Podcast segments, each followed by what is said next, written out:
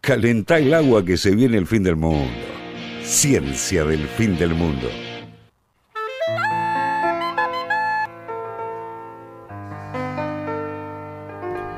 Me gustaba ese separador. Calentar el agua. Hace mucho que no es sonaba. que es Hace de, cuando, mucho. es de cuando salíamos a las 5 de la tarde y calentar el agua era para el mate. Igual eh, hay gente que toma mate escuchando Ciencia del Fin del Mundo a las 8. A las 8 de la Sí. O noche. tal vez eh, cuando lo escuchan grabado. También Claro. pasa. Es verdad. ¿Y de qué nos vas a hablar, Juli? De la interna de Juntos por el Cambio, ¿verdad?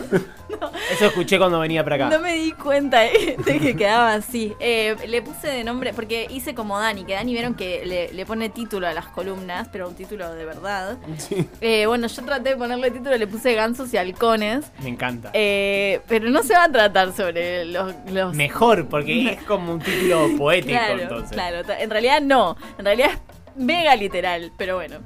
Eh, me pareció interesante hablar un poco sobre eh, el comportamiento animal. Eh, la disciplina que estudia el comportamiento animal y un poco cómo surgió y algunos personajes interesantes asociados a esa situación. Sí, es. ¿Resta? Sí. Perfecto, entonces deja de whatsappear. Eh, Estaba hablando con nuestros oyentes de Ciencia del Fin del Mundo.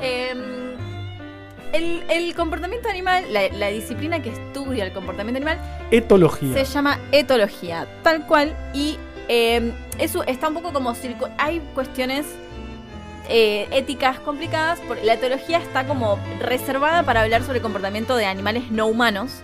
Eh, y, y en general, o sea, vamos a ver que a lo largo de la historia se ha tratado de eh, extrapolar el- el- los, los resultados. Ese es el problema. Claro, cuando empezamos a meter la forma de pensar nuestra, pensamos, Claro. que, por ejemplo, patriarcalmente, una, un, eh, eh, la, no sé, unos monos. Hoy Ya me acordé de que ibas a hablar. así. ¿De qué? Etología. Etología. Vas a hablar de Conrad Lorenz. Por supuesto que voy a hablar Me de encanta Conrad Lorenz. Lorenz. En la secundaria El- no sé por qué leí un libro sobre El de él, no padre, sobre él. el padre de la etología. Él fundó Esto fue un con- spoiler este, a propósito. Bueno, sí, o sea, no fue a propósito. Bueno, pero soy parte del Fue programa. un puedo spoiler, pero está bien igual. claro, como, como dice Carva, cuando empezamos a meter, no sé igual qué ibas a decir, pero me voy a meter. Sí, sí, eso que vos decís. Cuando, cuando empe- empezamos como a tratar de, de encajar eh, cómo piensan los animales y, y trasladarlo a cómo pensamos los humanos, se hacen medio bast- quilombos bastante importantes. Ya vamos a hablar un poco de esa situación. Eh, se arma como una cosa medio extraña. Entonces, etología se, se- se reserva esa palabra para hablar sobre comportamiento de animales no humanos. Y para hablar de comportamiento humano se suele hablar de psicología comparada o ese tipo de, de- de palabras. Vieron que hay gente que hasta a las bacterias y a los virus les otorga este Claro, eh, el virus Ah, quiere claro. ser más de una. No quiere nada. No, quiere nada. claro. Claro, tal cual. Bueno, em, entonces sí vamos a hablar sobre, sobre personas como por ejemplo Conrad Lorenz, que fue una de los, uno de los fundadores de la etología, ¿sí? De- del estudio del comportamiento animal. Conrad Lorenz era eh, médico, eh, pero desde muy chico tenía eh, muchísimos animales en su casa. Le encantaban los animales, él era austríaco. eh, aparentemente vivía cerca de un bosque lleno de animales y estaba lleno de animales en la casa, desde tipo peces hasta incluso tenía un mono capuchino que se llamaba Que no era de Gloria. Austria. Que no, evidentemente no. Se llamaba Igual, eh, siempre tenían cosas que no eran de se llamaba Gloria y Gloria, eh, él cuenta en uno de sus, de sus libros que se llama eh, Hablaba con las bestias, una cosa así. Eh, él cuenta que eh, Gloria eh, tenía muchos problemas con Gloria porque una vez se subió a una lámpara de su casa y con la lámpara tipo Wrecking Ball, tipo eh, Miley Cyrus, eh, se chocó contra una pecera y la rompió toda. Y la, la- la electricidad de la lámpara con el agua de la pecera cortó la luz, tipo hizo un No, quilombo. pero no hay que tener un mono en tu casa. O sea, está claro eso. De ninguna Bueno, manera. Él en ese libro cue- lo lee a través de decir que cuanto más eh, inteligente socialmente es un animal, más consciente se vuelve de lo feo que es vivir en una jaula y entonces estaba tratando de liberar los peces que tenía el tipo. Porque le está dando una, una- le está poniendo eh, em, pensamientos humanos en un comportamiento animal. Y con cariño, nunca voy a entender la gente que tiene peces. Raro. Los peces raros. Mm, Todo bien. pero, eh, Queda ahí. Sigue. Si Sigue la están, columna. si están rebosados sí, y en la sartén haciendo ruidito, van Estamos. bien. Todo Sí. bien. Sí, tal cual. Bueno, Conrad Lorenz, como les dije, fundó eh, la etología moderna con un par de experimentos que están bastante buenos y que me pareció eh, como lindo como traerlos. Él cuenta también en, en- en este libro, habla, eh, hablaba con las... Con las hablaba bestias. con las bestias, se llama más largo, hablaba con las bestias, los peces y alguien más. Em, No son que- bestias los peces. Cuenta, cuenta que una vez crió un ganso. Pero lo crió, ac- fue accidental. Él, eh, Franco le Son pasa muy, lo mismo. muy, muy, muy, muy inteligentes. pará, ¿qué es lo que él gansos. descubrió? Sí, pero una barbaridad. Ya vamos sí, a hablar sí, de sí, los sí. gansos. No me spoiles nada. Bueno, Eh, Lorenz descubrió. los huevos son verdes de los gansos. Bueno, ¿querés hacer vos la columna? No, solo sé eso. Terminaría ahí. El, el ganso que, que- que él crió accidentalmente se llamaba Martina. ¿Cuál fue el problema de Martina? Martina, nombre. sí, Martina salió del cascarón. Eh, él, estaba, él estaba Es raro que si fue accidental tenga nombre, pero bueno, dale, Él sí. estaba incubando los huevos y de pronto salió Martina de su cascarón. Y Martina generó una conexión zarpada con Lorenz al nivel de que no reconocía a su propia madre. O sea, Martina no reconocía a su propia madre y lo reconocía a Lorenz como su madre. Entonces, a cualquier lado que fuera Lorenz tenía que ir Martina, porque vieron que los, los como que van siguiendo a la madre. Entonces, él tenía que ir con Martina para todos lados. Un trámite en el banco. imagínate. No pero puedo creer. cu- ahí está, hablaba con las bestias, los peces y los pájaros, ¿viste? Era más largo el título. Em, ¿qué, qué fue lo que pasó? Cuando Martina salió del cascarón, lo primero que vio moverse fue a Conrad Lorenz. Entonces, ahí, Lorenz... eh, Aparte seguro tenía mucha más guita que su madre biológica, entonces no, le ¿cuál convenía, fue el digamos. problema? Martina tenía como montón 10 de hermanos. 10 hermanos que ella era la única que había reconocido a Lorenz como la madre. El resto, eh, tipo la madre de los, de los bichos, era la madre de verdad. Biológica. Entonces, como ellos no querían estar Lore- separados. Coronel puede ser la madre de verdad. Claro. También. Como no querían estar No separados entre sí, eh, los hermanos, pero Martina no podía estar separada de, de Lorenz y el resto no podían estar separados de la, de la madre ganso, él tenía que ir con todos, la madre ganso y los 10 hermanos y Martina en una canasta a todos lados donde iba, porque si no los- eh, se ponían ¿Qué vida muy nerviosos. Bueno, igual ya era un tipo raro, o sea, ya tenía una- Era un un tipo mono que le rompió la sí, pecera sí, en la sí. casa, o sea, ya la casa esa no es que está ordenada. Eh, me imagino el olor, eh, o sea, Todo, todo, horrible, horrible, horrible la casa de Lawrence. Pero ahí fue cuando cuando él tenía una, o sea, una relación con él, con- hablaba me con imagino cuando Martina. murió Martina, uff. Es que hablaba con Martina, cuando, cuando dice que hablaba con las bestias, hablaba de verdad. O sea, Martina le, le- le hacía ruiditos y él le respondía y tenían como conversaciones en ganso. La cuestión, la cuestión es que. Qué drogadicto también, eh, qué drogadicto. Esto es rarísimo. Pero la cuestión es que él ahí se dio cuenta y de hecho eh, en realidad él utilizó un, un- un concepto que ya había sido eh, desarrollado, sí. pero como que lo mejoró y de- eh, y desarrolló el concepto de impronta.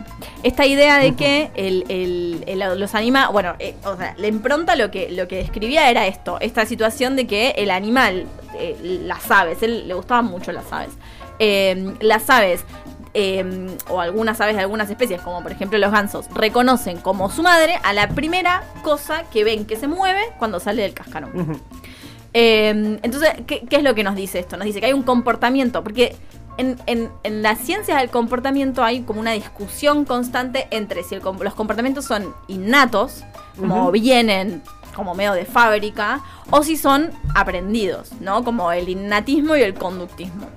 Claro. Eh, como si se puede aprender una cosa, o si como que ya naces con ese Lorenz, comportamiento. corregime, entiendo, es recontraconductista. No, Lorenz es súper innatista, Ah, pero en bueno, realidad lo que... Pero cuando nació, cuando nació No, Martina. en realidad le- lo que, lo que él empezó a cuenta, desarrollar es que los comportamientos estos son innatos, pero están de alguna manera em, disparados por un eh, estímulo ambiental. ¿En qué año estamos? 1940 más o menos, 1930 y pico, 1940. Claro que en, en seres humanos ahí le metemos el factor cultura. ¿Qué Claro. pasa? ¿Los animales tienen cultura o no? Ahí ya, Vamos, bueno, como ya otro vamos a hablar ¿no? de lo que pasó cuando Lorenz quiso trasladar de los animales a, las, a, los, a, lo- a lo- de los animales no humanos a los animales humanos.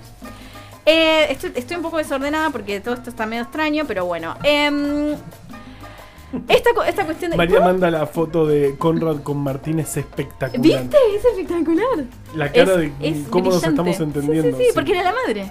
la madre. Eh, entonces, eh, lo, que, lo que él se dio cuenta, y, y que de hecho escribió un, un montón de trabajos, es que esta, esta cuestión de la impronta, esta, esta eh, identificación con el primer objeto que se mueve, de hecho, no, o sea, sucede en, los primeros, en las primeras etapas de la vida del animal, pero después se mantiene en el tiempo. Entonces, un animal, por ejemplo, no sé si Martina era el caso, pero un animal que reconoce a, los, a un humano como su familia, es capaz de rechazar absolutamente toda interacción con los animales de su especie, incluso tipo no se aparea con los animales de su especie y eh, te lo juro, no te rías, y, y está como muy conectado con, lo- con la especie humana en general. Eh, y esto que se llamaba la impronta, él en, al- en- al re- en realidad lo que terminó haciendo fue estirando el concepto a eh, lo que llamaron eh, patrones fijos de conducta. Los patrones fijos de conducta son eh, como un, es un paraguas ma- un poco más grande de comportamientos que son innatos, serían innatos, pero en realidad están eh, esto, gatillados por un estímulo eh, particular. Por ejemplo, ahora entró Franco Márcico. Esto es un descontrol. Yo estoy tratando de estar concentrada. Entró Es sigiloso para que sigas con imposible. la columna Es que- normalmente. ¿Sabes qué? No hay, nada, No era no hay nada necesario. más menos sigiloso que una persona tratando de ser sigilosa. No hay nada más ruidoso. O sea, trata de no hacer ruido y, va, y es una bomba atómica lo que pasa. Eh, me- me- Impresionante. sí, bueno, sí. ¿puedo seguir, por favor? ¿Puedo seguir, Franco Márcico? Te agradezco un montón. bueno. Entonces él, eh, como les decía, esta cuestión de la impronta la eh, extendió a un montón de otros comportamientos que denominó patrones fijos de acción. Sí. Entonces O él, PFA. los PFA o los PFC, patrones fijos de conducta. Eh, sí, eso, es- eso es verdad, es una cosa que sucede. Bueno, Está mezclando, mezcló, ya eh, mezcló sí, las hojas y sí, no por- sabe. sí, porque eso es lo que, lo que ¿Sabes hizo qué hay que hacer? Numerarlas. Claro, bueno. ¿Sabes que esto de O esto ponerles un hizo ganchito. todo un, un show? este, Voy a intentar, voy a hacer lo que pueda. Tratando de pensar cuándo entran los halcones acá. Ay, ya voy. Porque ya hasta ahora son todos gansos. Ya. Y no hay halcones. Che, loco, cuando vos haces columna de ajedrez no te Nadie nada. te dice nada, viejo. Dale. Bueno, Más internos, ya tenemos bastantes internos. bueno, ¿querés que te hable del efecto eh, halcón ganso? Voy en este momento. Mira. Eh, aparentemente, eh, lo que es el efecto halcón ganso, que también lo describió él con, con otras personas, es un poco como ellos estaban tratando de estudiar cómo hace un animal para eh, reconocer el peligro. ¿sí? Entonces, ¿qué hacen? Agarran unos, unos gansos que vieron que. Seguramente Martina no, porque no la No, iba a exponer a eso. A Ani- su hija. Ani- Aparte no se autopercibía ganso, se autopercibía humana. Ay, ¿qué hacen estos idiotas acá? Entonces agarran unos animales y eh, empiezan a, pas- a hacer pasar por encima del nido de los animales siluetas de diferentes pájaros, Sí, eh, rapa, o sea, Ah, aves rapaces, loco. Claro. Es tipo no. la caverna de Platón. Te O juro, sea, es pasa una locura sí, es que- sí, sí, sí, sí, eso es- Pasan cartones con formas de diferentes animales. Entonces Claro. ven que cuando el cartón tiene forma de halcón, los gansos hacen como un movimiento así como de bajar la cabecita como para esconderse del peligro. Hacen como los gansos, Cuando- escon- esconden la cabeza. eso- Los gansos son los que esconden Es la una cabeza. locura, o sea, reconocen la imagen ideal del halcón, ¿entendés? Te voy a decir Platón más. se hacía. Ah, Te voy a ¿por qué no decir llegó? Solo le faltaron Cuatro 5000 mil años. Te voy a decir más. Porque pasaba un halcón y ellos se agachaban para evitar el peligro. Pasaba un ganso y ellos hacían así como levantaban el cuellito como, como que lo reconocían como un amigo. Pasaban algunas otras aves y no respondían.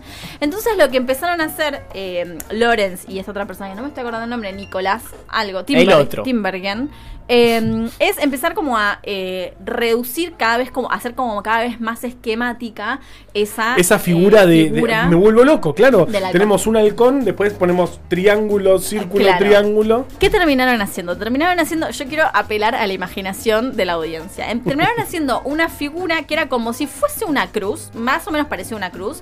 Imagínense eso, donde el, el eje horizontal serían como las alas del ave y el eje vertical sería como el Y pasó y dijeron, ahí está Jesús. Pará, no, entonces, el- era como si fuese la cruz de Jesús, donde tenía una parte más chiquita, una más cortita y una parte más larga. Entonces, cuando le hacían pasar, as- o sea, con la, con la parte más pequeña hacia adelante, Los, lo- los gansos bajaban la cabeza porque Claro, medio reconocían el parece halcón. que es un halcón. Pero si lo hacían pasar al revés, con la parte larga hacia No, no lo adelante, lo, reconocían como un ganso. ¡No!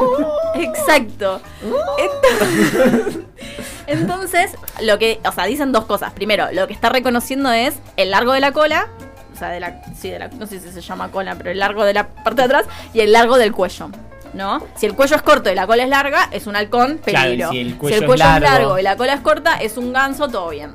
Pero además, que siempre, el, eh, como que lo, que lo que no pueden reconocer los animales, o estos animales en particular, es la dirección de movimiento. Nunca es un halcón que se mueve al revés. Siempre como la dirección en la que se está moviendo siempre es hacia adelante. Pero porque además no existe un halcón que se mueva al revés. bueno, no sé, podría ser. Entonces, no hay como direccionalidad No del pueden movimiento. volar para atrás. No hay dirección, pero ellos no lo pueden reconocer, o sea, no hay direccionalidad del movimiento. Siempre es hacia adelante. Si es hacia adelante la parte corta es un halcón, si es hacia adelante la parte larga es un ganso. Y esta es la manera en la cual fueron como reduciendo y, y dándose cuenta, claro, de, de qué es lo que reconocen cuando reconocen el peligro.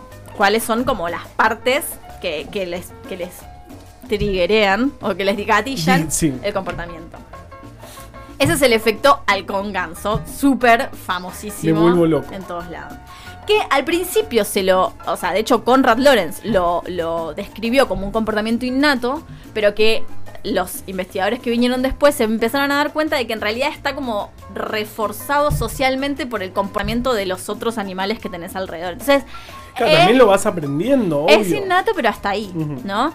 Eh, o sea, Conrad Lorenz como que medio que discutía con el conductismo, que son los experimentos de, de Pavlov o de Skinner, eso como de la campanita y aprender, eh, todo el tiempo.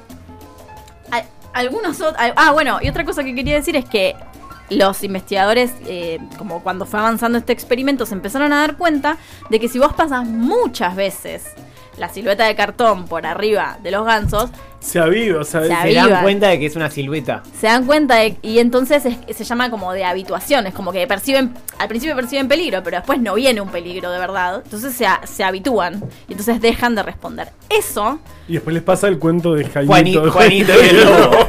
Jaimito es otro, es el de Bueno, los chistes guarangos. eso es un TP en la Jaimito facultad es el de, del tazón de... de- agua y el pezón. Claro, es un TP en la facultad de ciencias con los naturales con los cangrejos. Con los, sí. Exacto. Que los ponen en un, en un bowl y les hacen pasar un peligro por arriba. Entonces lo que se mide es el, el- el cangrejo trata como de escaparse y hace como ruiditos. cae. No, hace ruiditos No, adentro del claro, es lo, lo que se detecta es lo- la- El- los golpes que da exacto. con las. Con, Exacto. ¿Cómo se llaman? Pinzas. Las Pinzas. No Y- sé. Tiqui, las pinzas. Y lo, y lo tenés que hacer como 15 veces hasta las 10 de la noche. Tenés que estar entrando y saliendo del coso, programando el peligrito. Y después vas viendo cómo va cayendo, porque los cangrejos también se habitúan a que hay una señal de peligro, pero no es no hay un Peligro. peligro real que viene después. Increíble. Increíble. Eh, tengo otro mm, otro ejemplo de un patrón fijo La media que me sorpresa. vuelve loco. Sí. Eh, eh, el comportamiento también son gansos. Eh, ocas, en realidad, que aparentemente es como un ganso distinto. Las El del ocas. juego, de la El hoja. juego. Sí. ¿sabes, ¿sabes qué Es el traté? juego más aburrido del mundo, como... Ah, bueno, no me hagan hablar. Es un juego solo de suerte, o sea, es de esos juegos como el bingo. Perdón que hable de esto. Pero eh, tiene el, el mismo nivel de estrategia que decir, tiramos una moneda para arriba ¿Para y qué gane o perder. estrategia? De- Bueno, o sea, la dale, ruleta. eh, estamos en una columna sobre efecto. Gans Balcón. Dale. A mí me gusta la ruleta y no tiene estrategia, es jugar un número y ver si sale. Creo que sí tienen estrategia, solo que no Un la poco, conozco. la, la ruleta tiene un poco. acá Yo dije el bingo, el bingo Ahora distinto. estamos hablando de la ruleta. Bueno, no, intenté buscar porque el juego de la. ¿Dónde están las ocas en el juego de la oca? No lo encontré qué relación tiene con las ocas, pero bueno. Las ocas anidan en el piso. Sí. Y aparentemente, cuando un eh, huevo del nido de la oca se. por alguna razón sale del, del nido, porque la oca se lo llevó puesto o lo que sea, eso gatilla, desencadena un patrón fijo de acción, en el cual la oca mira el huevo, extiende, o sea, es como que es como muy estereotipado, muy como paso a paso pasan todas las cosas. Eh, fija la vista sobre el huevo, extiende el, el cuello y después empieza como con el pico a llevarlo hacia el nido, lo devuelve al nido. Lo loco es que si sucede, o sea, si la boca fija la vista sobre el huevo y extiende el cuello y qué sé yo, y en el medio, entre una cosa y la otra, le sacás el huevo, la boca sigue haciendo el movimiento igual, como si hubiese un huevo para llevar hasta el nido. Claro, punto a favor de los conductistas ahí.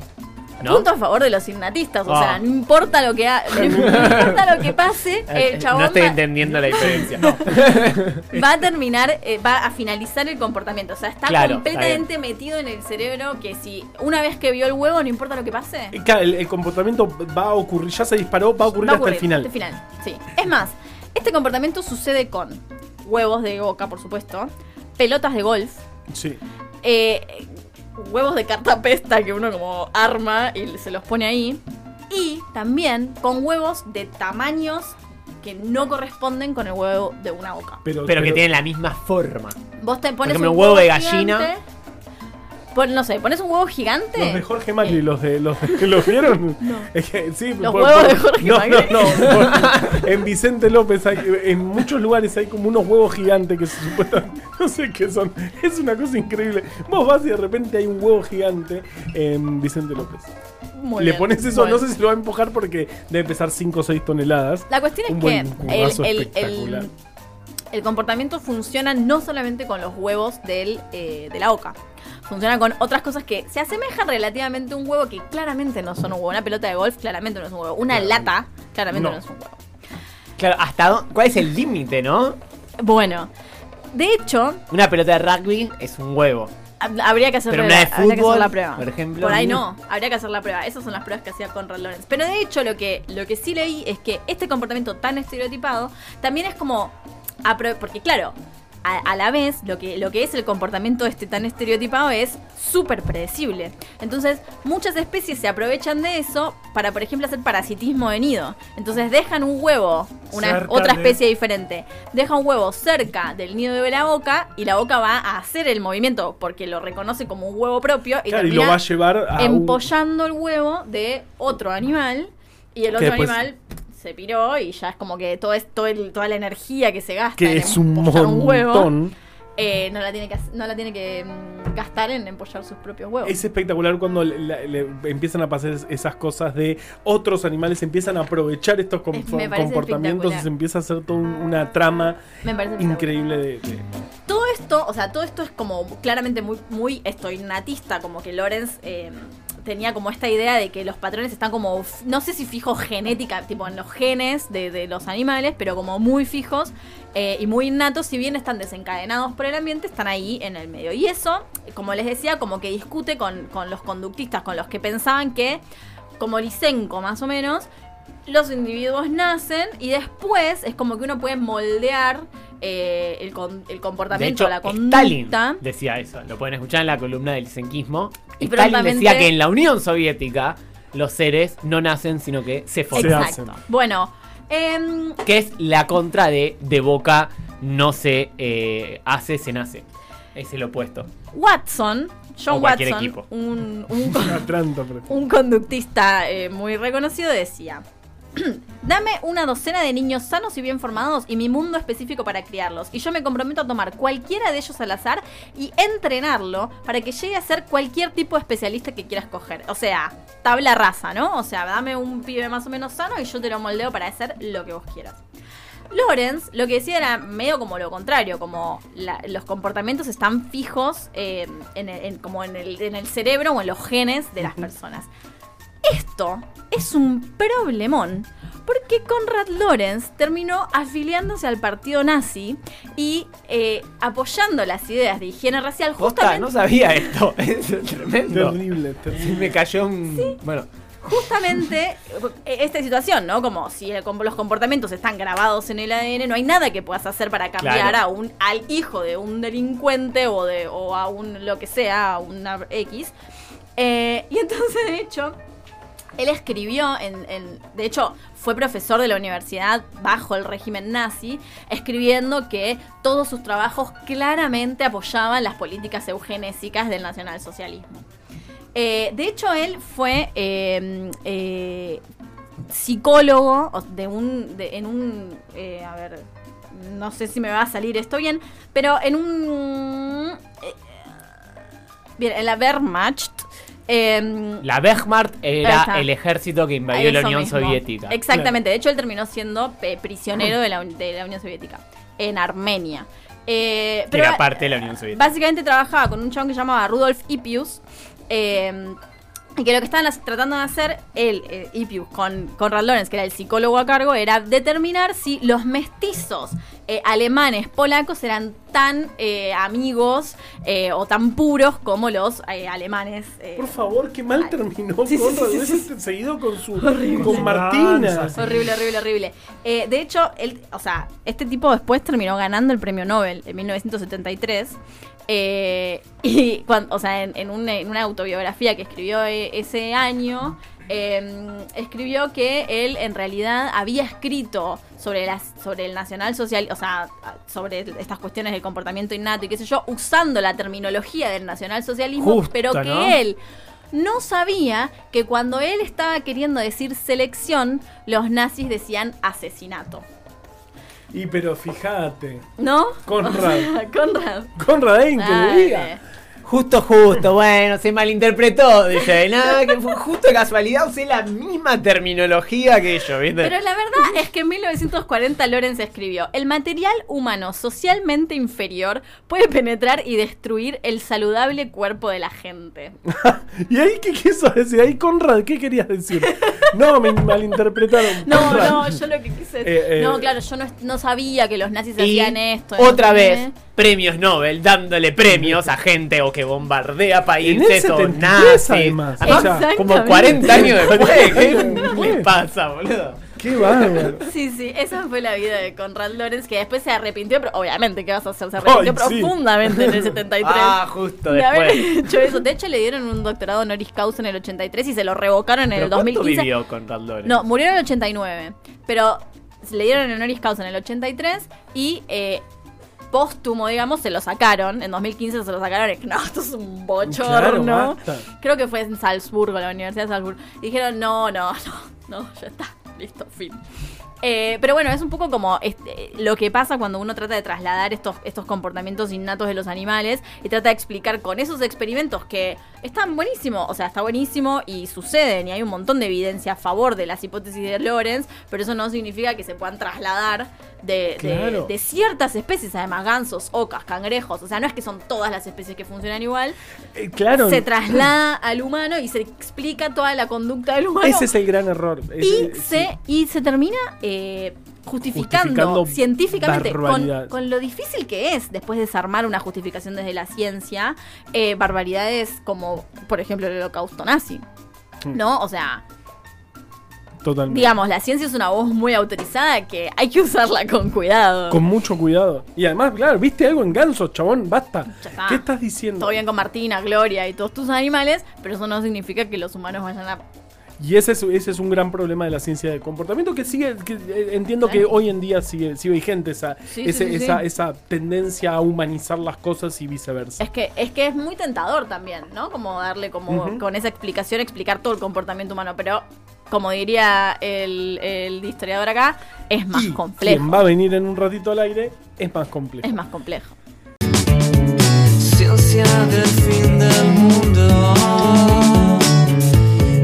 você.